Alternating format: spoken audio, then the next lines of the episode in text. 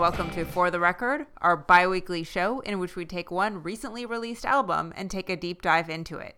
You can listen to us every other Thursday at 9:30 a.m. on BFF.fm or subscribe to the podcast at For the Record Podcast, all one word, dot com. This week we're talking about the self-titled debut album from Coriky, who are DC legend Ian MacKaye of Minor Threat and Fugazi, his wife Amy Farina, and Joe Lally from Fugazi. The first song is called Clean Kill. Ripped out a cup when the next year showed up.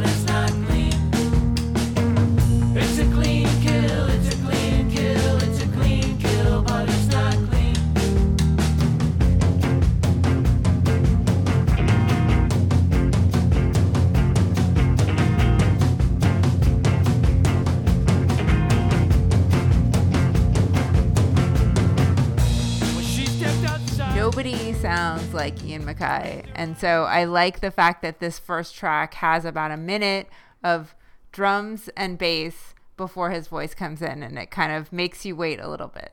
Yeah, he's so.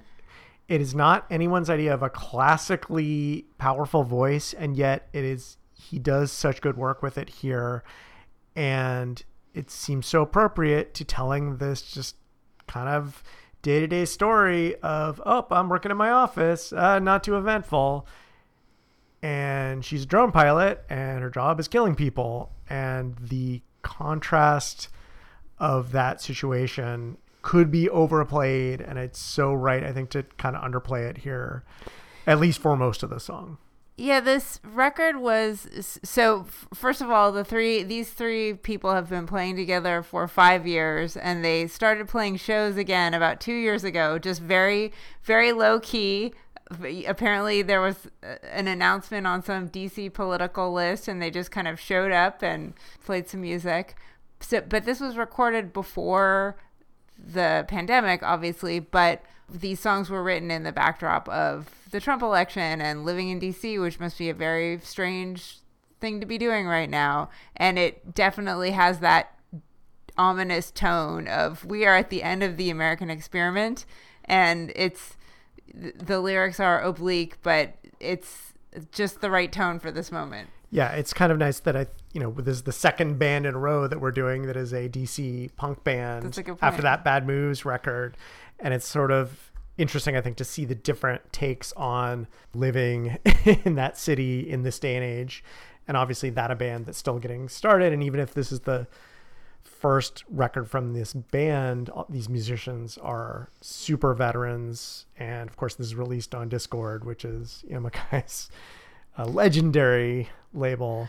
Yeah, I think that the bad moves is a good contrast because I think what we have needed lately in this crazy situation that we're living through is the bad moves, which is kind of uplifting and cheers you up and is power pop that keeps you going.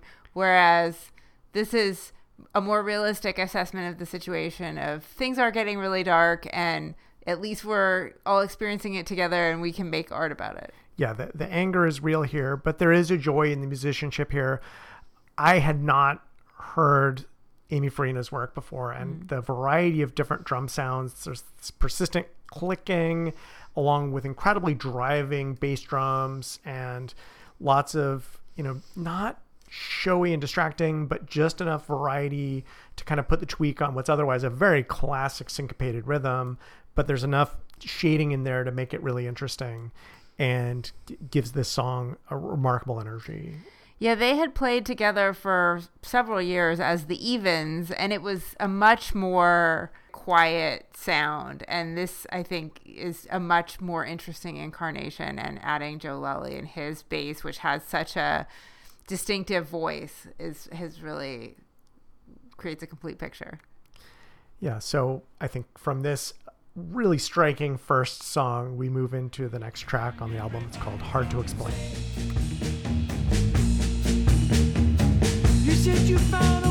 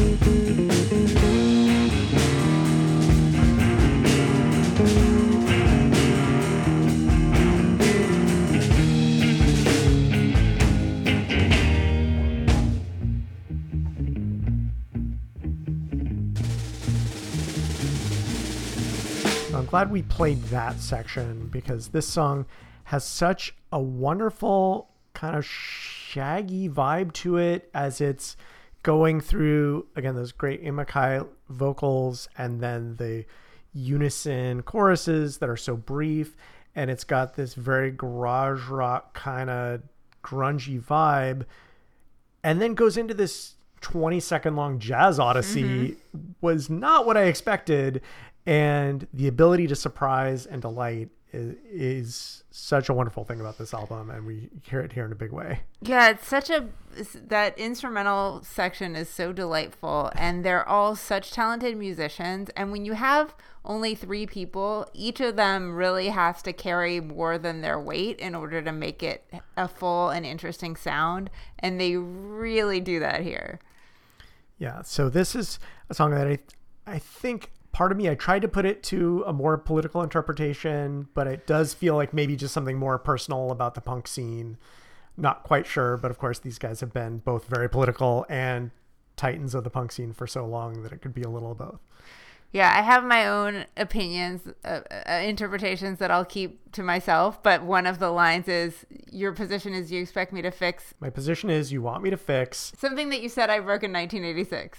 Yeah. So clearly there's some uh, some history here, and yeah, when you've been doing this that long, there are some strong feelings to be Yeah, had. there are definitely people who will continue to opine that Minor Threat was a better band than Fugazi, and they're obviously wrong.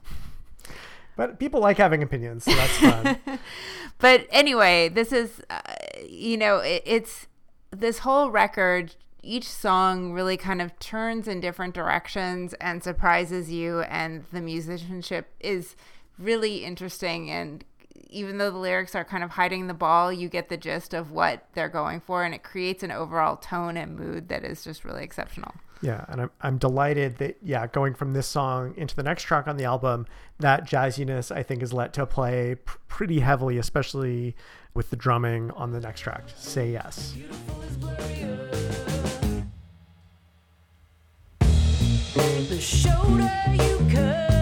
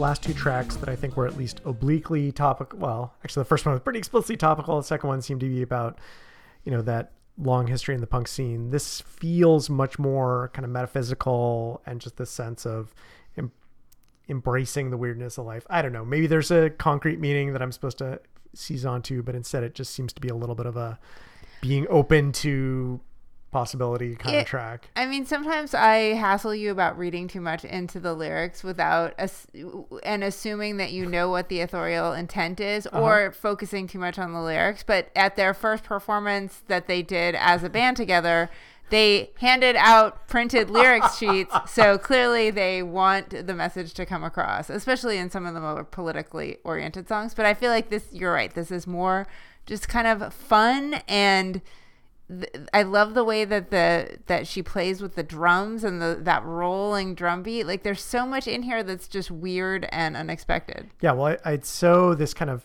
stutter stop of these Mm-hmm. this gu- guitar and bass again super jazzy with these pauses, and then we heard that section with the electric guitar just come barging in and screaming at everyone.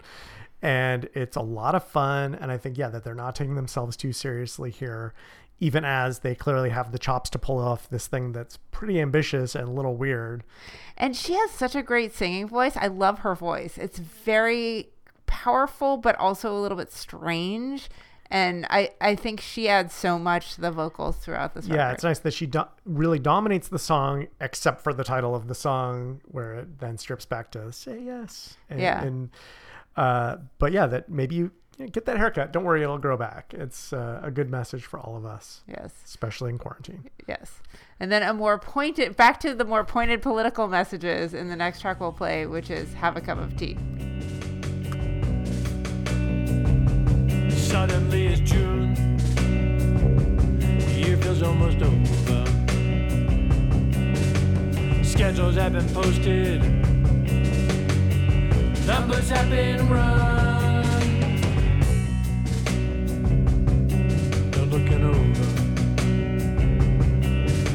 Overlooking. Damage has been done.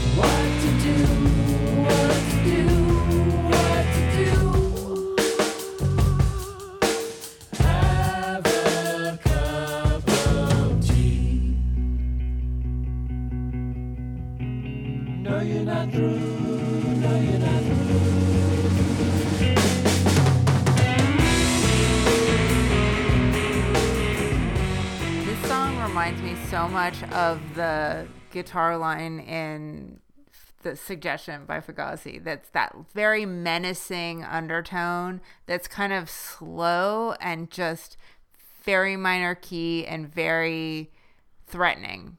Yeah, it is spooky and appropriate for a song that seems again so must have been written before this year and yet seems so to have foreseen what we're going through of a pandemic and mass unrest and government crackdown and it just I feels mean- like everything's about to spin out of control and people are mixing up molotov cocktails it's pretty it feels so of the time Yeah, I mean, it's not like Trump wasn't doing horrible things before he plunged us into this pandemic. Yeah, but I mean, it just seems like, the, yeah, they clearly was like, yeah, it's going to be real bad, and that it's you know by June, just like, I, we just wanted to be over. Yeah. You know, everything was already so bad, and like, nope, we got however many infinite months of this to go. So yay.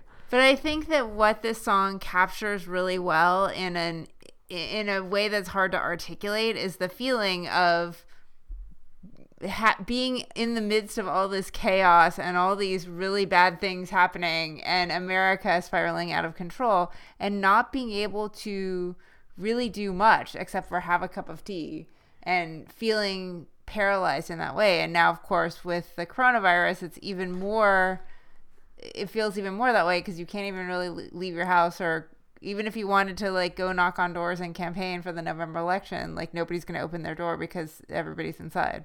Yeah, so that we hear this little bit of inspiration here of like, no, you're not through, no, you're not through. And I hope they're right. So it's I, I feel like this is definitely the bleakest song on the record For sure. And so I, I appreciate we'll go next to one that's a little bit more it's it's has dark subject matter as well, but it's a little bit more rockin'. It's called Too Many Husbands.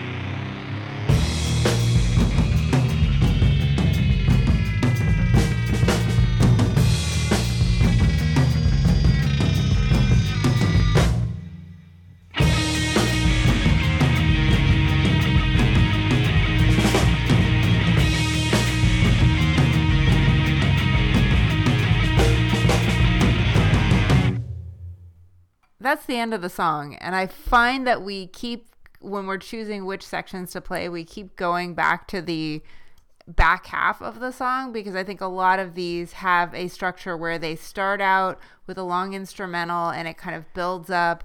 Then you introduce the vocals and it's a little bit menacing or kind of quieter. And then it really revs up in the back half of the song. Yeah, there there is a sense of yeah, the build up and payoff, and we're just giving you the payoff, but it's you know these songs are obviously better in their entirety, but uh, go get the album, go listen. Um, yeah, I just so many weird little quirks. I love the this kind of almost industrial sounding, very discordant and yet really cool kind of pedal sounds going at the over those instrumentals and I, contrasted with that i really appreciate in a couple of the verses here. And it's an odd structure where it's like four verses and then a chorus and then another two verses and a chorus. Mm-hmm. So a little off there but that she'll find a word and just repeat it over and over again. So there's a needy needy needy needy and then a penny penny penny penny mm-hmm. penny. And in each case it almost loses all meaning and becomes just this abstract instrument and it sounds really cool. Yeah, as a drummer, you can almost hear the fact that she thinks of vocals eh, as syncopation and kind of a, another percussive instrument. yeah I, you know was, this is a studio album which is i guess produced by the same guy who's produced almost every Dischord record ever. Mm-hmm. And that she's obviously not singing and drumming at the same time. And i know on their bandcamp page they say we hope to tour someday. And it's always it, you know how can a drummer pull off also doing the vocals? But can't wait till we get the chance to see that because hopefully it's uh, amazing. She's so good at both. It's really remarkable. So the next song we'll play is called Sheetily Bop.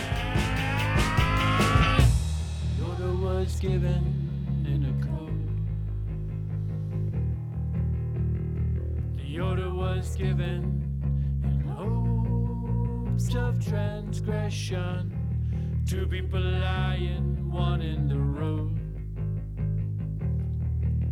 We all stare at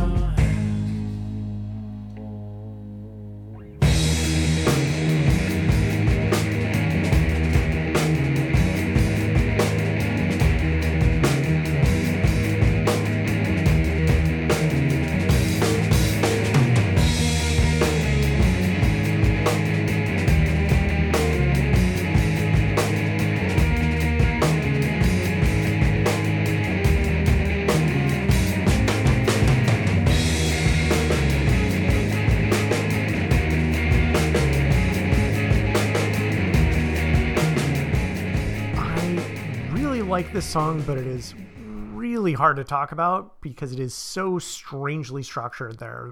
We get these three verses. Each verse has a very different vibe, as we just heard, that it went mm-hmm. from a very loud to very quiet, which ends up being really pretty. Where you hear, I think, mm-hmm. Ian MacKaye and Amy Farina just very gently complimenting each other and it's so sweet even as it's this song that i think again it's hard to put a handle on there seems to be a lot of military industrial complex but also personal interpersonal relationships. And it seems to encompass the world even to the extent of a lyric. The seas are more pressing than stars. Mm-hmm. Like that is you know getting metaphysical deep stuff too. And it all comes back to this repeated refrain of we all start in our hands which seems to be mm-hmm. this kind of refrain of helplessness.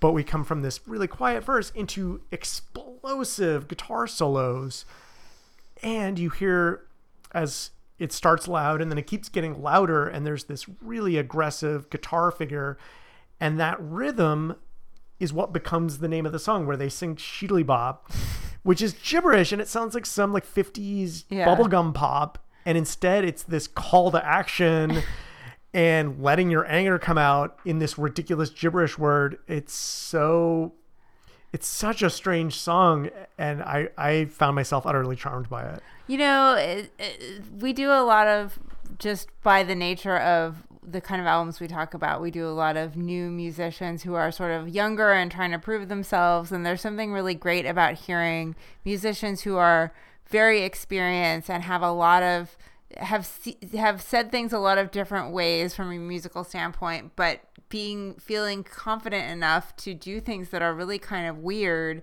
and don't come across as self-indulgent or jam bandy, which is probably the m- biggest insult I can give any type of music. But it, it really is meaningful and c- communicates an emotion well, but it's very weird. Yeah, and it's yeah, it's produced cleanly, but Yeah. not it's not antiseptic. Like there's just every second of this album is pulsing with life. You get the sense that it is intricately constructed and yet there's an improvisational mm-hmm. vibe to it. The sense that they're jamming, the sense that they are so comfortable with each other as musicians because they've been playing for decades mm-hmm. and or married to each other. And that sense of comfort and ease is so it's so effective. Like they mm-hmm. are amazing yeah they're, Well, they're able to just pull off crazy stuff that most bands couldn't even attempt And I think the point about the production is a good one because I think if the it had had a more grungy production or more sloppy, it would be an entirely different record. And it's the clean sound that keeps it from being, I think, irritating. yeah it's remarkable so coming from this which again all over the map musically we go into the very end of the album where i think things continue to be surprise we surprise to the end or at least here on the penultimate track which is called inauguration day.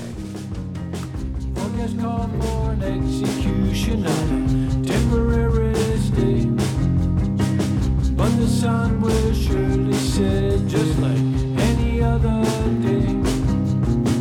What's surprising is the expectation that we